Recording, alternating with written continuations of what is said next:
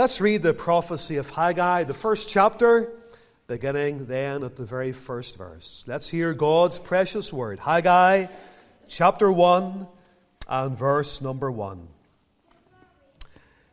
In the second year of Darius the king, in the sixth month, in the first day of the month, came the word of the Lord by Haggai the prophet unto Zerubbabel, the son of Shealtiel, governor of Judah, and to Joshua the son of Josedech, the high priest, saying, Thus speaketh the Lord of hosts, saying, This people say, The time is not come, the time that the Lord's house should be built.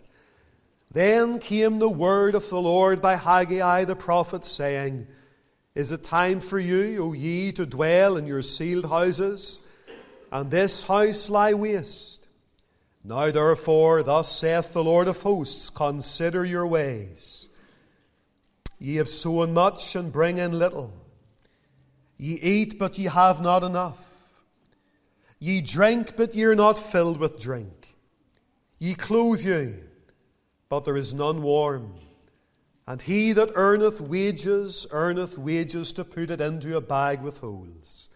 Thus saith the Lord of hosts, Consider your ways. Go up to the mountain and bring wood, and build a house, and I will take pleasure in it, and I will be glorified, saith the Lord. Ye looked for much, and lo, it came to little. And when ye brought it home, I did blow upon it. Why? Saith the Lord of hosts. Because of mine house it is waste, and ye run, every man to his own house. Therefore the heaven over you is stayed from dew, and the earth is stayed from her fruit, and I called for a drought upon the land and upon the mountains, and upon the corn, and upon the new wine, and upon the oil, and upon that which the ground bringeth forth, and upon men, and upon cattle, and upon all the labour of the hands. Then Zerubbabel, the son of Shealtiel, and Joshua, the son of Josedech, the high priest, with all the remnant of the people, obeyed the voice of the Lord their God, and the words of Haggai the prophet, as the Lord their God had sent them. And the people did fear before the Lord. Then spake Haggai the Lord's messenger, and the Lord's message unto the people, saying, I am with you, saith the Lord. And the Lord stirred up the spirit of Zerubbabel, the son of Shealtiel, the governor of Judah, and the spirit of Joshua, the son of Josedech, the high priest, and the spirit of all the remnant of the people. And they came and did work in the house of the Lord of hosts their God, in the 24th day of the sixth month, in the second year of Darius the king. And we'll just end the reading of God's precious word, and we know that God will bless the reading of his precious word to your hearts for his own sake and glory. The prophecy of Haggai, chapter 1. I'm going to look at the chapter really generally, but verse number 8, I suppose, is the text that I want you to consider most of all. Haggai, chapter 1, verse number 8. Go up to the mountain and bring wood, and build a house, and I will take pleasure in it, and I will be glorified, saith the Lord. I want to speak for a little while this morning, very simply, upon a fresh commitment to the work of God. A fresh commitment to the work of God. Let's just pray and invite the Lord to speak to your hearts. Let's challenge the Lord to speak to us, and encourage the Lord to speak to us. And let's pray together. Father, we thank Thee again for Thy Word. And Lord, how relevant it is in these days that we're living in. And our God and our Father, we pray now for the help of the Spirit of God. Thank Thee for Thy people. What a blessing it is, O God, to be able to meet together and praise Thy name together and pray together and read the Bible together and consider the words of God together. We pray, Lord, that Thou wilt bless us this morning. Put a hedge around about every believer. And grant, Lord, that Thy Spirit will speak to our hearts. And that, Lord, we will realize the great privilege that it is not only to be saved, but also to serve. And we pray, Lord, that Thou wilt challenge our hearts. Glorify Thy Son, and grant the help of heaven. And may our hearts be soft and tender. And may Christ be exalted. And may the preacher be hidden behind the cross. We pray in Jesus' name and for God's eternal glory. Amen. I think everybody in our church knows this morning that as a congregation, we're in the middle of a building project. And I've honestly not intended to speak on it or preach on it or mention it too much. And I've purposely tried to stay away from preaching about the building project outside of the main church sanctuary. It's not my style to pick a subject and try to goad God's people or stir up God's people in and of myself, or maybe make even people feel guilty or anything like that at all, because that can be very, very fleshly. And I've purposely tried to stay away from speaking about the building project here in Lisburn. But over the month of January, different meetings I attended and different Bible readings that I was doing, the little book of Haggai came up several times, and I felt exercised in my soul to make mention of something of the content of the prophecy of this book. It's always my intention to allow the Spirit of God to lead and to guide and just to direct my heart as much as I can discern as to what to preach on from this pulpit. And I feel the Lord would have us even today, maybe next week as well, to consider a little bit of the prophecy of Haggai. This prophecy is an interesting prophecy. It's one of the shortest prophecies in the Bible. And yet it's very profound and very relevant to the day and age that we're living in. And out of all of the servants of God in Old Testament prophecy, Haggai's ministry was maybe one of the only ones that was met with immediate success. Within just a period of 3 weeks and a couple of days, Haggai saw immediate fruit for his labors, and God stirred up the people under his ministry.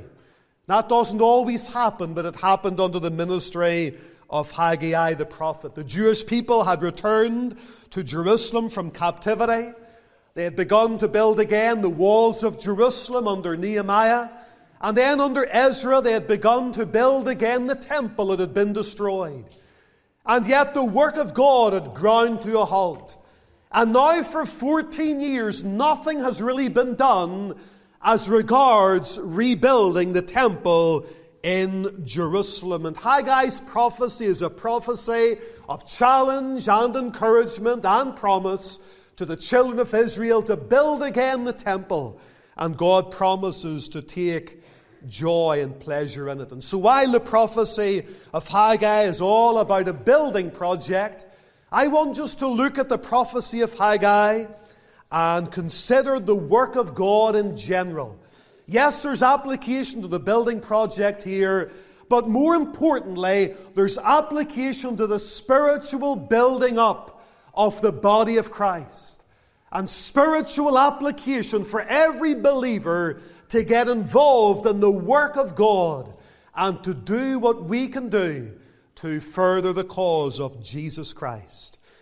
Just by way of introduction, I want you to notice verse number 1. It makes mention there of the period of the work in the second year of Darius the king.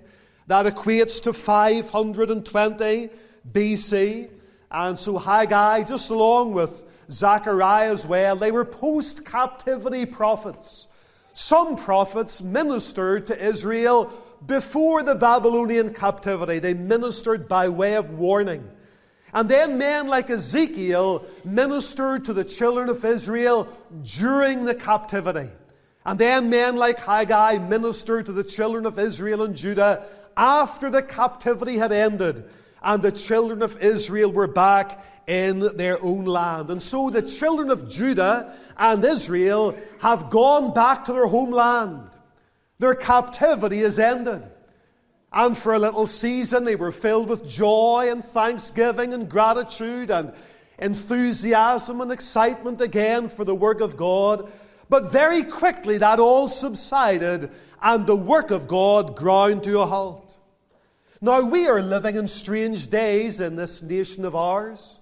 We've just come out of a period of COVID and churches had been closed and there's all sorts of different opinions and ideas and thinking about what has been going on over the last 2 or 3 years.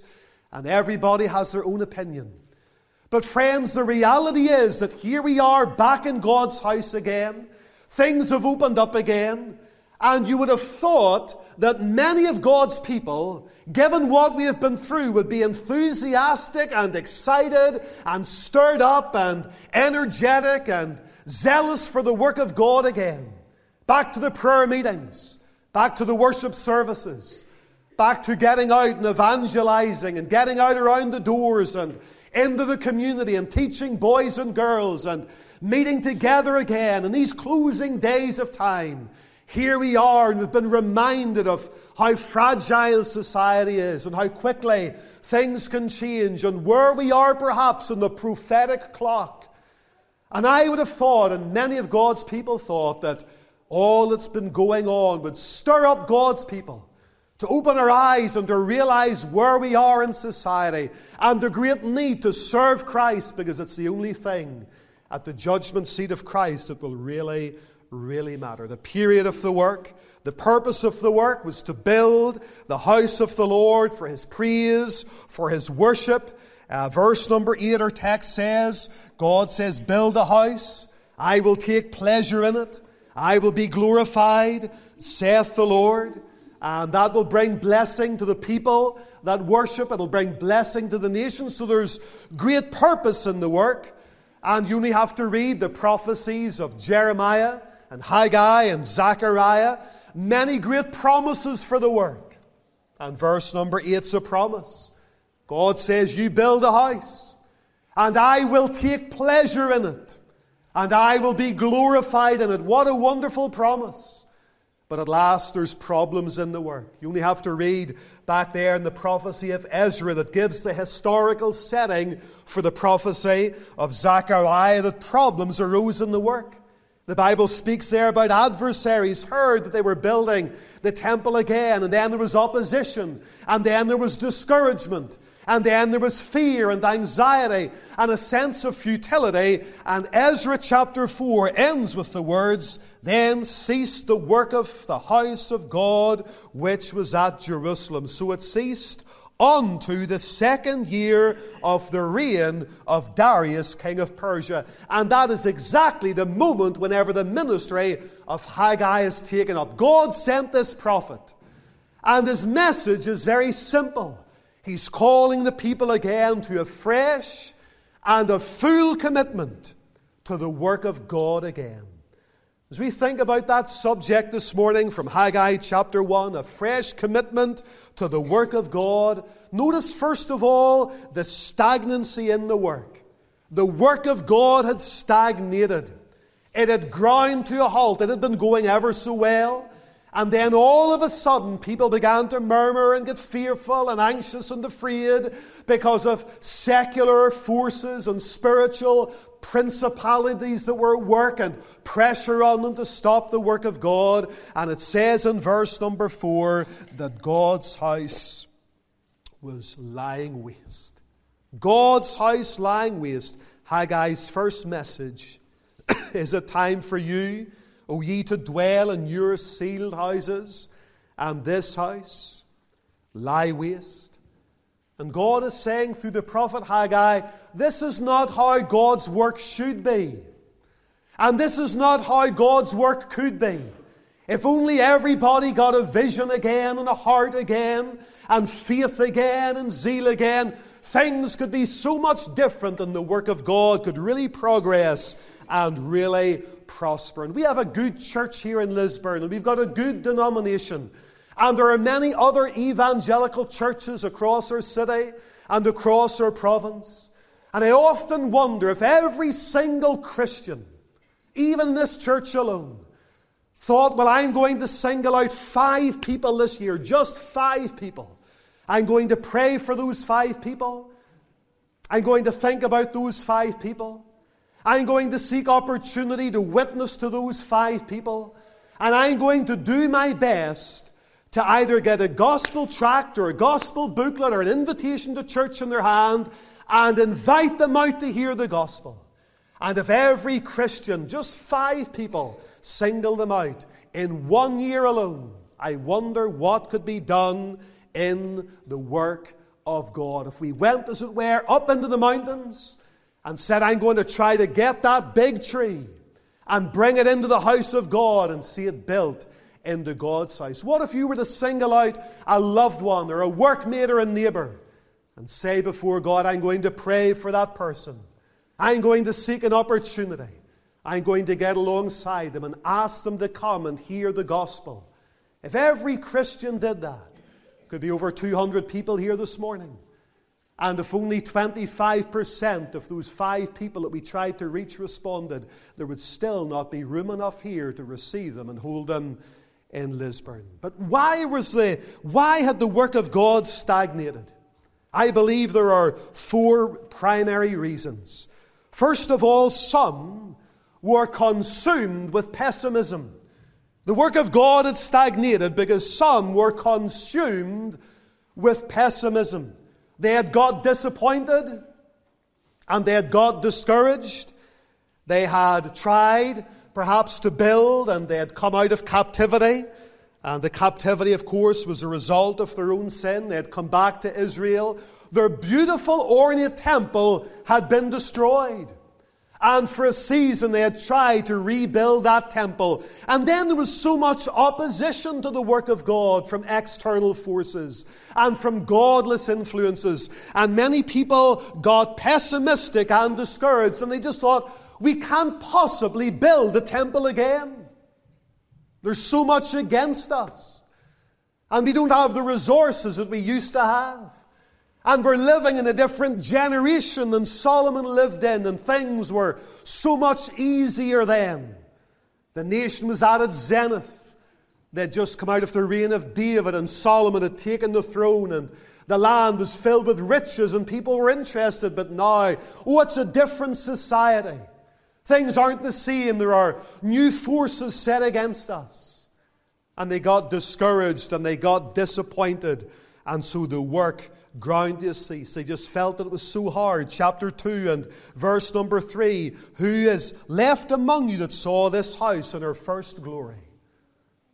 Some men well over the age of 70, maybe in their 80s and 90s, and they could remember what the original temple was like, filled with glory and gold. And some of them were saying, well, this new temple's nothing like the old temple. It's nothing like the old temple. And it'll never be the way it once was. Isn't it easy to look back in the rearview mirror of life through rose-tinted glasses and talk about how everything once was so good and so easy and so beautiful, and we forget that a lot of work had to be done back then. And now, because there are new forces against the church, and we're living in a different day and generation, and there's maybe not as many people to work, and there's not as much zealousness and enthusiasm, and there are laws that are being passed that make it difficult. And friends, God's work was never easy. And it'll probably not get any easier. God's work is hard, and God's work is difficult. But negativity and pessimism and a defeatist attitude is killing the church in this nation of ours. This idea that it can't possibly be done. Dwight Eisenhower was one of the presidents of America in the 1950s and 60s, and he said, pessimism never won any battle. And that's true. Pessimism never won any battle. And the work of God and your Christian life will never go forward if you're consumed with a spirit of pessimism. Some were consumed with pessimism. And then the work of God had ground to a halt, not just because some were consumed with pessimism, but others were calling for postponement. Others were procrastinating. It says in verse number 2, the people say, the time has not come, the time that the Lord's house should be built. This isn't the right time. Timing's all wrong. If only the Assyrians weren't there, it maybe would be the time. If only we had more workers, it would maybe be the time. If only there was more of an interest in this ungodly society that we're living in, maybe then it would be the time. But it's simply not the right time to go forward with God. And maybe today you're not a Christian. You're not saved, or maybe you're backslidden. And your beef is, it's not the right time for me to become a Christian. It's not the right time for me to get saved. Or I would come back to the Lord, but it's just not the right time for me. The Bible says, now is the accepted time. Now is the day of salvation. But how often are Christians guilty of procrastination as well? I will become a man of God someday. I will become a woman of God someday. I will really get down to disciplined praying someday. I will become a holy person someday. Someday, I will really seek God for the infilling of the Holy Ghost. Someday, I will witness to that person. Someday, I will witness for Jesus Christ. But I have so many other things to see to first. And it just never seems to happen. You know, pessimism can be a very dangerous thing. It's like a young farmhand that I heard about, and he had this huge trailer full of potatoes, about 15 tons of potatoes in this trailer, and he turned around a corner in a country road, and the whole trailer tipped over, and all 15 tons of potatoes lying in a big heap in the road. His neighbour saw what had happened, and he went out, and the young man thought he's perhaps coming out to help me. And the neighbour said, young man, he says, come into our house and have a bite of lunch first. This can wait. You need to sit down, relax, get your breath back. Come in and enjoy some food with us. And the young man says, I would love to, but if I don't get these potatoes gathered up, Dad's going to be furious. He'll not take it well. He says, don't worry about your dad. Come in and enjoy lunch with us. But Dad, and the man just brought him into the house, and he had his lunch, and he relaxed, and he got his breath back, and he got a drink of water, and got a bite of dinner, and all of a sudden he felt at ease. And he thanked his host. He says, but Dad's still going to be cross.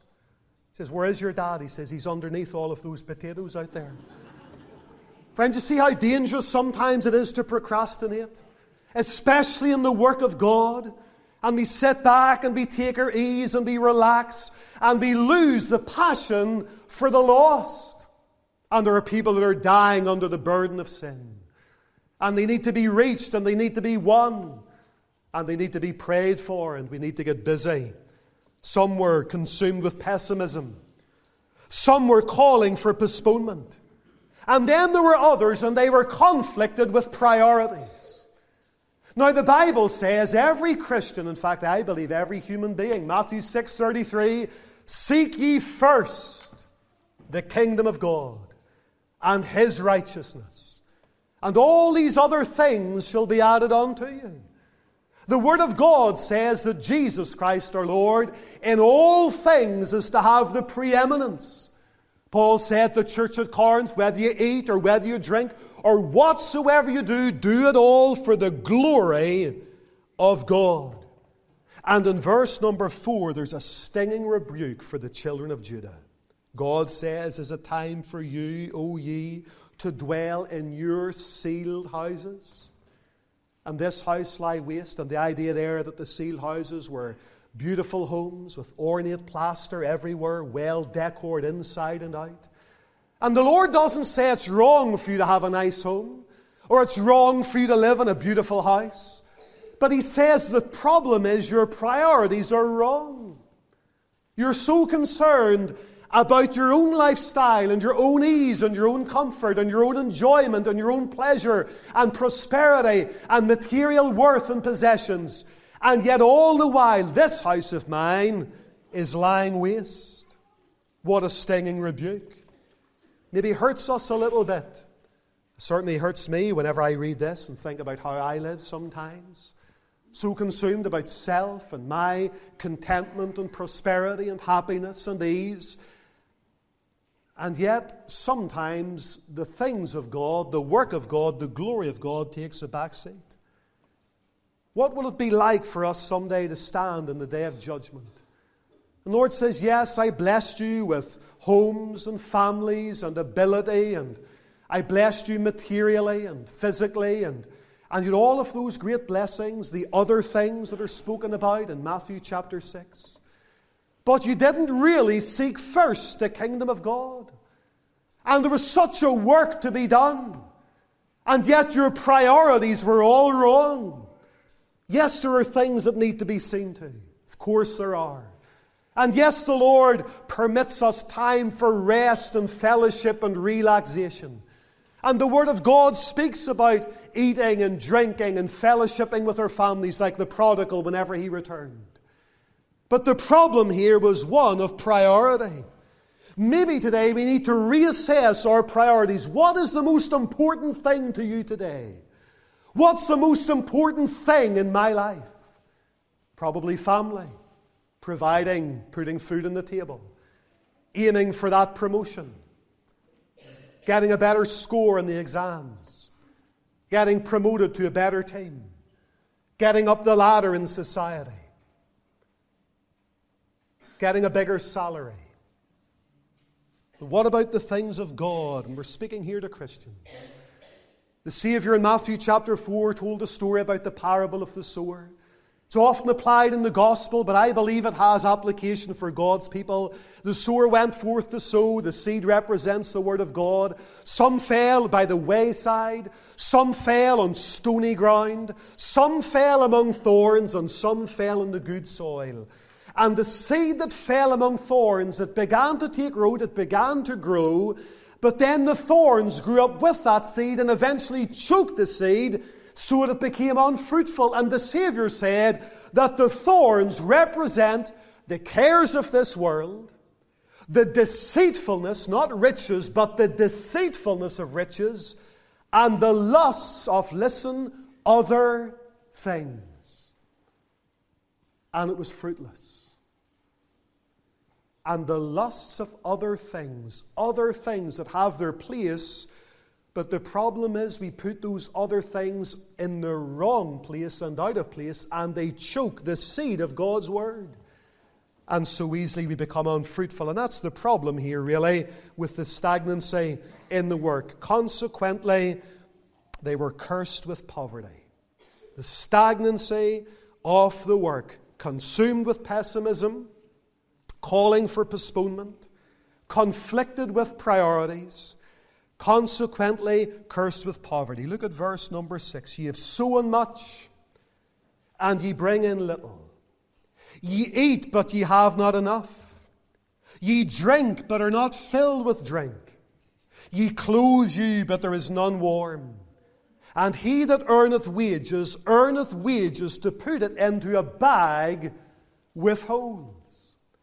And they're working ever so hard. They're sowing, they're reaping, they're working, and they're eating, and they're drinking, and they're earning wages. But everything that they put their efforts into just seems to dissipate, so there's nothing left. You see, friends, God does not allow His blood-bought, redeemed people to live slack and loose and carefree and indifferent lives while the world around us is lost and perishing, and He doesn't allow us to prosper if we're not really seeking first the kingdom of God. Whom the Father loveth, He chasteneth, and scourgeth every son that He receiveth. You'll notice in verse number 11, God says, I called for a drought upon the land and upon the mountains, upon the corn, upon the new wine, upon the oil, and upon that which the ground bringeth forth, and upon men, and upon cattle, and upon all the works of your hands. A drought, a famine in the land. Now, why did that famine come? Why did it at last arrive? It says in verse number 9, because of my house that is waste, and ye run every man to his own house.